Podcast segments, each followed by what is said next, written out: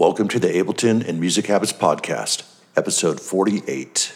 Welcome to the Ableton and Music Habits Podcast actionable music production tips to take your music to the next level. And now, your host, Jason Timothy.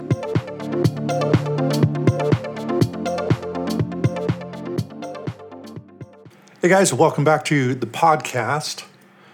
Today is going to be a, a, pretty quick one here, but I think an important one. So, in this episode, we're going to discuss mixing, and the concept is that mixing music is all about compromise.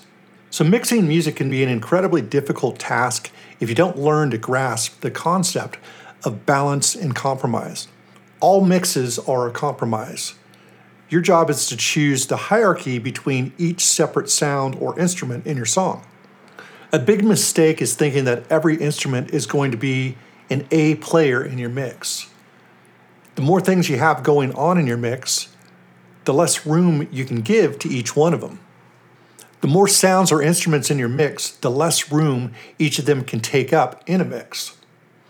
If you want each instrument to sound bigger, you have to reduce the number of instruments.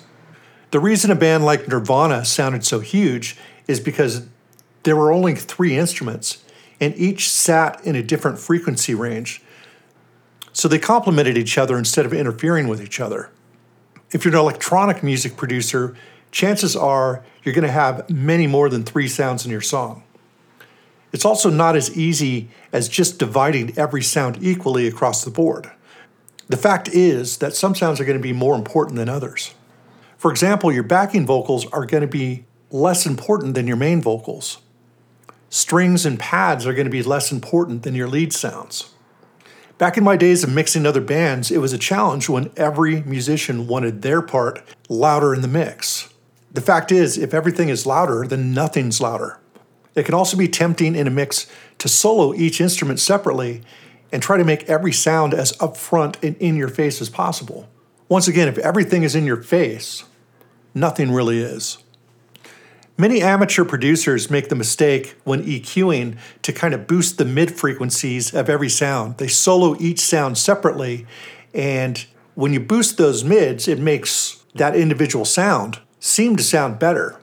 But what ends up happening is it completely throws off the mix and ends up with every instrument battling for the same frequency.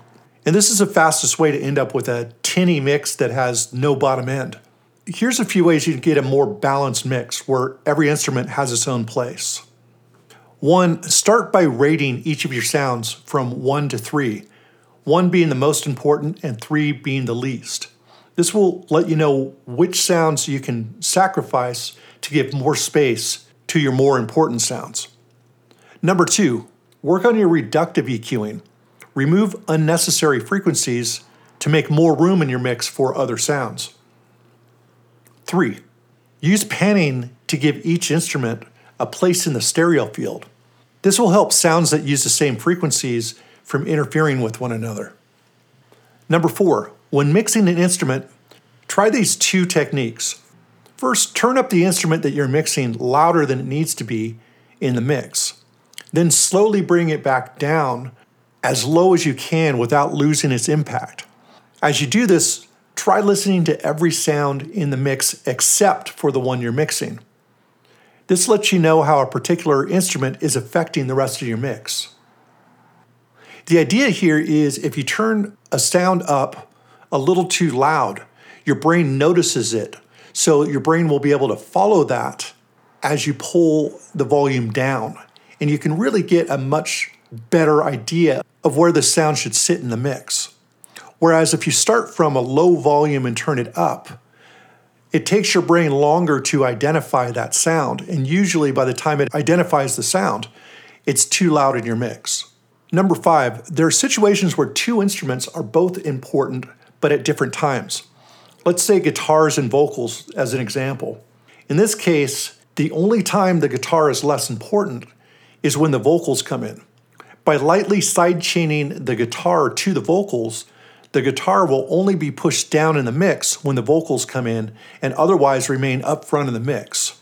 While many producers are familiar with sidechaining parts to their kick drum, you could also get incredibly good results by sidechaining less important parts to more important parts. It gives the illusion of everything having impact at the right time without all your parts fighting for attention. When you fully understand the idea that a mix is a compromise, you'll be able to make more realistic and informed decisions that will ultimately give you much better results. Obviously, one podcast is not going to solve all your mixing issues, but hopefully, this will point you in a useful direction. With that, have a fantastic day and happy music making. So, there you have it, guys. I hope you enjoyed the podcast. And if you do, please subscribe to the podcast and share this with your fellow music producers. You can also follow me on Instagram by searching Ableton Music Habits or Ableton under slash music under slash habits. If you'd like to connect with me more directly, you can uh, fill out a quick form at musicsoftwaretraining.com forward slash application. And we'll tackle your current challenges as well as giving you your best next steps to take your music to the next level. Take care and see you guys next time.